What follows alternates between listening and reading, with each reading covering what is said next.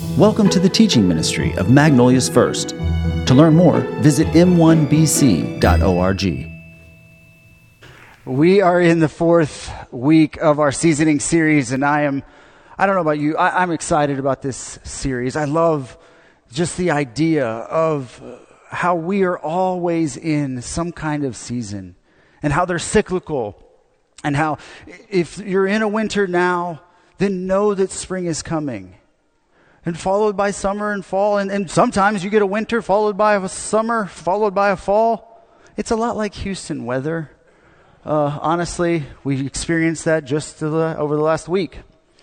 Uh, as I was preparing for this, I was trying to think of a way to convey uh, the fall and, uh, and, and how to explain it so that you would understand that it is not a destination that we are just trying to get to so that we can just relax and be. And a couple weeks ago, uh, my daughter and I, littlest one, she's five and so cute, uh, she brought me a book. And it was Aesop's Fable. It's titled Ant and the Grasshopper. And I love that book. And I love Aesop's Fable. It's always a good little nugget of truth in there. And so we started reading the ant and the grasshopper. And, and if you're not familiar, it's basically a story that opens with a bunch of ants doing what ants do, which is work. They're, whatever the season, they're working, they're in preparation, they're preparing for the next season.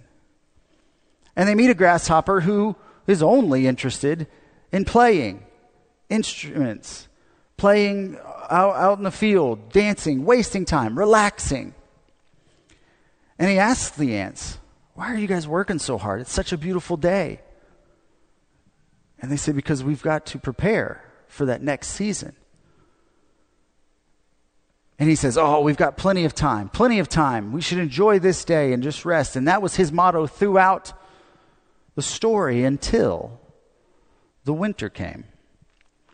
The ants knew the winter was coming, and when it came, they had plenty. They were taken care, they were taken care of. They were enjoying their foods, their feasts, and they were doing a great job getting through a difficult season because they had prepared through the other seasons. All the while, the grasshopper is freezing, having an incredibly hard time finding food, just chilled to the bone, near death. And in the end of winter, we see an almost repentant grasshopper with a greater understanding of, of the importance of preparation. And I read that story with my daughter, and she looked at me and she said, Okay, now read this book. And I went, Oh, whoa, whoa, whoa, don't, don't you see the implications? And she went, No. And that's okay. That's okay. She's young. She's five. She's got time. But for the rest of us, we need to understand, and I hope to convey today through the, this next chapter in Joseph's life, how important it is to continue to work, to continue to understand that the seasons come and they go. And to reach a destination like the fall harvest is not something to just simply take in and enjoy for our own personal peace and affluence. You see, there's a time for everything, and if we spend all of our time playing and neglecting the work before us, then, like the grasshopper, we're not going to be prepared for the inevitable winter that is approaching. So here's the one thought that I want to, you to take home with you today. I want you, I want you to just write it down, put it somewhere that will help you to understand that whatever season you're in, you can always look to this and, and, and hold on tight to it. And it's this In the fall, we either enjoy or we excuse. We either enjoy the fruits and the preparation of the seasons before us, or we make excuses as to why we didn't achieve or receive all that we could have. See, our fall is always a product of the work we put in during the previous seasons of life. And as with all the things that God brings to, uh, to in our lives, each season is an opportunity. We get to make the choice to, to see that opportunity and make the most of our circumstances, no matter what the season is. You see, all of the seasons, just like Dalton just sung, all of the seasons are tied together. If you, if you talk to any farmer, anyone who's ever planted seed, you know that he will tell you that the work you put in is what is going to determine the results in the harvest. The work you put in in the winter, in the spring, in the summer is going to determine the results of the harvest. And they'll also tell you that if you plant corn in the spring, don't expect to reap wheat in the fall. Because what you plant, the work and the efforts and the toils that you put into it, whatever you plant, you will reap. Thus, in the fall, we will either enjoy or we will excuse. And here's the thing you know this, I know this. We can always find a reason to make an excuse, to put off the hard work, to do something else. We can always find a reason. Over the last nine months, we've been given a very long reason to just hunker down and not do anything. But as you've noticed through the study of the seasons from this very pulpit, that our perspective and our decisions determine the success or failure of the following season. God has set us up for great things, and He has a perfect plan. But He gives us the freedom to make the choices, thankfully, because He loves us and He wants us to love Him in return and make those choices wisely and appropriately. And as you're going to see today through Joseph's life, fall is the culmination of all of these seasons and efforts, decisions, and, and fall will look like whatever the work was you put into it in the previous seasons. And here's the thing as you've certainly learned in life, unlike the seasons of the year, our life doesn't always progress perfectly from one or the other. It is very much like the Houston weather. Oftentimes, we, the effort we put in during the seasons of toil, the seasons of patience, the seasons of protection, they aren't realized till much, much later. And in fact, when you look into Scripture, you see that most of the efforts that these biblical heroes put in were not realized until long after their lifetime. So you have to change your perspective to think that if I do this good thing here, then I'm definitely going to get this good thing here. Or that if I do A here, then that's going to equal B plus C. All of those things are going to just fall into line because God's, God doesn't work like that. His plan is going to most likely look very different than your plan. And we have to trust that. And despite our desires to see immediate results, we need to trust solely in the plan that God has. Patience for the harvest is imperative. Understanding that God's timing is going to be perfect, even when we can't see it. And when that harvest comes, it will be so much greater than we could ever imagine. And as we continue the story of Joseph, we're going to see that that is 100% accurate in his life. For those of you that may have missed the last three weeks, we're going through the story of Joseph. Joseph was the favorite son of a patriarch named Jacob. Uh, we've, we've talked at length how it is a terrible idea to have a favorite. And Joseph was the byproduct of being treated as the favorite, being given all of the great things and, and while the brothers went out and worked. He was not made to. We see over and over again that, that Joseph had an immaturity about him and a selfishness about him that caused him to get into a really bad situation. In the winter, we saw that Joseph had been given a dream, and because of his immaturity, went to his brothers and said, Listen, I know I'm the youngest, I am the favorite. Uh, you guys are all going to probably bow down to me pretty soon. I've been given a dream, and I am going to end up being on top, and you guys are going to all bow to me. That's just crazy. I like it, but that's crazy. Now, listen, if you are the known favorite of your father, there's only one, uh, there's only one outcome, and Joseph received it. He was thrown into a pit. And in that pit is where I believe he started to understand where he had gone wrong. And he also started to understand that the only person he could affect in that pit was him. So we learned in the winter that we have to change our perspective. We have to change our attitude because we're the only ones that we can truly affect. In the spring, we saw that Joseph began to put down deep roots of faith. He was sold into slavery once he was pulled out of the pit, and he was put into uh, a position of power over a very rich official's household. And things looked good for Joseph until that man's wife wrongly accused Joseph of something, and, and he was thrown into prison. And it's not like the prisons that we know, right? Like they, they didn't have cable television and meals and rec time. It was in a pretty nasty place. Pretty horrible place. Not a place you'd want to be. And Joseph was thrown there wrongly. And he could have decided to pull it back into winter, hunker down, and just say, I'm just going to wait this out. But we saw in the summer that's not what he did. He continued to toil. He continued to work for the Lord and trust in the Lord and his perfect plan for him, despite the fact that it had been so long over a decade. And last week, Pastor Ed left off at uh, Genesis 40, chapter, or chapter 40, verse 22.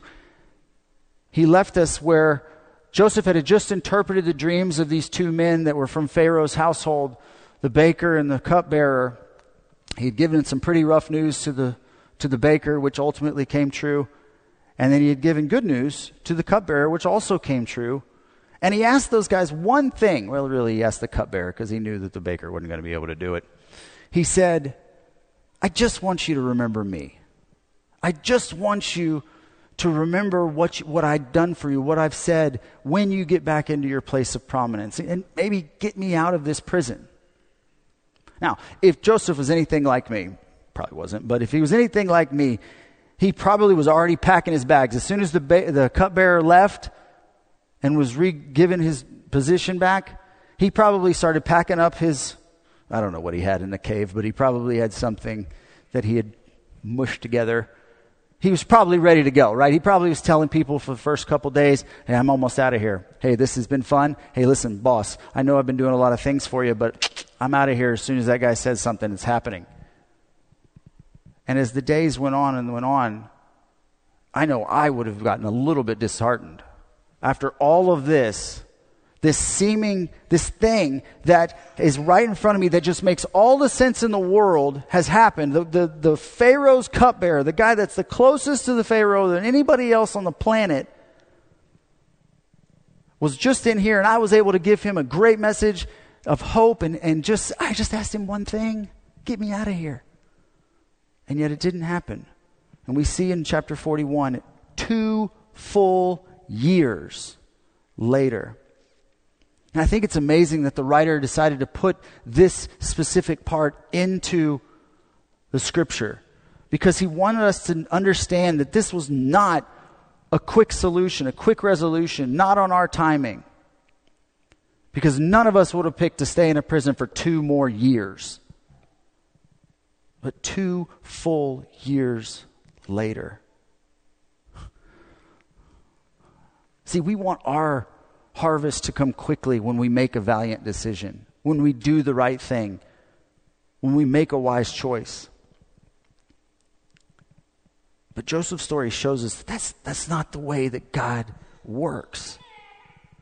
His ways are so much greater. So we see two years later that Pharaoh has two dreams.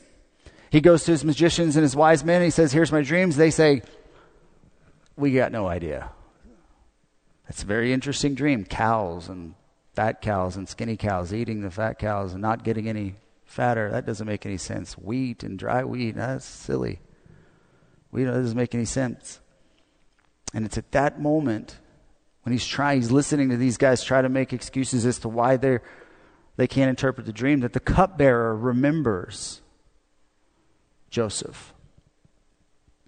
And admittedly, he took a bit of a risk to speak up and to throw his advice in with the Pharaoh. But it obviously worked. Chapter 41, verse 14, we see Pharaoh sent for Joseph at once. He was desperate. He knew this dream had incredible implications, but he needed someone to interpret it. So they pull him out of the prison, they clean him up, they cut his hair, they trim his beard, and they send him before Pharaoh. Genesis 41 15. Then Pharaoh said to Joseph, I had a dream last night, and no one here can tell me what it means. But I have heard that when you hear about a dream, you can interpret it. Now, this is where we really start to see the maturity and the change in Joseph's life. The polar opposite of what he was as a youth. Here's his response. Verse 16 It is beyond my power to do this, Joseph replied. Now, I wasn't, I wasn't there, it's not documented in the scriptures, but I can only imagine that there was an audible by the cupbearer when Joseph said, I can't interpret your dreams. Because I'm sure as soon as Joseph said that, the Pharaoh's eyes started to tilt towards the cupbearer who is looking around and living the Southwest Airlines motto of want to get away. He was looking for any exit because he knew I'm in trouble. But thankfully, Joseph continues and relieves the tension in the room. But God can tell you what it means and set you at ease. You can cue the deep breath by everyone in the room. You see, this response was a stark contrast to young Joseph Young Joseph in chapter 37 is all about me and I, and you're going to bow to me, and I'm going to have all of this. And, and when my brothers go out to work, I'm going to sit at home and I'm going to lounge and be daddy's favorite. This was a complete change of attitude. Because through maturity, through faithfulness, through proper perspective of the seasons that God had him go through, Joseph's response was so much wiser. Pharaoh continues and tells Joseph his dreams. And in verse 25, Joseph interprets those dreams very quickly, easily, seemingly. Verse 33, we see another example of Joseph's growth and his contrast to how he presented his dream interpretation to his brothers. He says this He's told Pharaoh what the dream has been, he has explained what's about to happen to Egypt. And it says this Therefore, Pharaoh should find an intelligent and wise man and put him in charge of the entire land of Egypt. He goes on, he outlines an incredible solution for, for how to maintain this, how to, to prepare during the seven years of plenty, to face the seven years of famine. And then as quickly as he was ushered in, it seems like he starts to bow and leave, walk out the door. Where again, if it was me, I would have said, and I'm really good at that stuff. Joseph doesn't say that at all. He just, st- he just stops talking. We see in verse 37 that Joseph's suggestions were well received by Pharaoh and his officials. So Pharaoh asked his officials, can we find anyone else like this man, so obviously filled with the Spirit of God? Then Pharaoh said to Joseph, Since God has revealed the meaning of the dreams to you, clearly no one else is as intelligent or wise as you are. You will be in charge of my court, and all my people will take orders from you. Only I, sitting on my throne, will have a rank higher than yours. Joseph wasn't even an Egyptian, and he was put in charge of all of Egypt. His humble spirit led to this great harvest. He put away his short sighted understanding of the way things work or the way that he assumed they should have worked and instead trusted God and his faithfulness through these difficult seasons. And it produced an incredible harvest. Second in command under the Pharaoh in a country that's not even your own. That was unheard of. But instead of resting in this harvest, Instead of simply sitting around and lounging and, and asking for more grapes and all of the finer things in life. I don't know why grapes popped into my mind, but it seems like they eat grapes while they're sitting around on big pillows. Instead of doing that, Joseph went to work. Verse 45. So Joseph took charge of the entire land of Egypt he was 30 years old when he began serving in the court of Pharaoh, the king of Egypt. And when Joseph left Pharaoh's presence, he inspected the entire land of Egypt. This harvest was Joseph's redemption. It led to a great crop of people of Egypt receiving salvation. In verses 47 through 49, it describes just how much Joseph not only harvested, but was able to store up in excess. So much that they, they stopped counting. They had filled up all these storehouses that they had built, and they finally just went, hey, just put it over there. We, we ran out of paper. They didn't squander this excess, they didn't live it up, they didn't waste it. And they didn't just harvest enough just to make it through. And listen, this, this is huge. This is huge. How we spend our harvest depends on how well we will weather our next winter. How we spend our harvest determines how well we will spend our next winter, how long that winter is going to be, how harsh that winter is going to be. And here's the truth winter is always coming. When you reach your harvest, your journey isn't over. Because the seasons in life are cyclical. You don't reach that harvest point and just say, I'm good, I'm here. What you do with your harvest time determines the course of the next cycle of seasons. The seven years of famine hit Egypt hard, just as God showed Joseph. What we see in verses 53 and 54 that it not only hit Egypt, but it spread all over the world. However, because of the diligence of Joseph, look at verse 54. But throughout Egypt, there was plenty of food. If we don't handle our current season with wisdom, with proper perspective, our next fall will be filled with excuses, followed by a difficult winter. Because in the fall, we either enjoy or we excuse. So, how are you spending your current season? How can you ensure that your next fall harvest will be enjoyed and not full of excuses? Well, let me give you two things that we've learned from Joseph here. The first one is this change your me to we.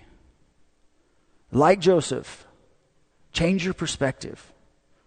Consider whatever season that you're currently in as preparation of your heart and your soul for what God would lead you to serve Him in. Because more than likely, it's going to benefit His people more than simply your personal prosperity. God is about the big picture. And as followers of Christ, we should also follow that model. Jesus didn't come to just serve himself and to be served, but instead to serve others. He wanted for nothing in heaven but yet he came down for us. And so too, we should shift our perspective to others.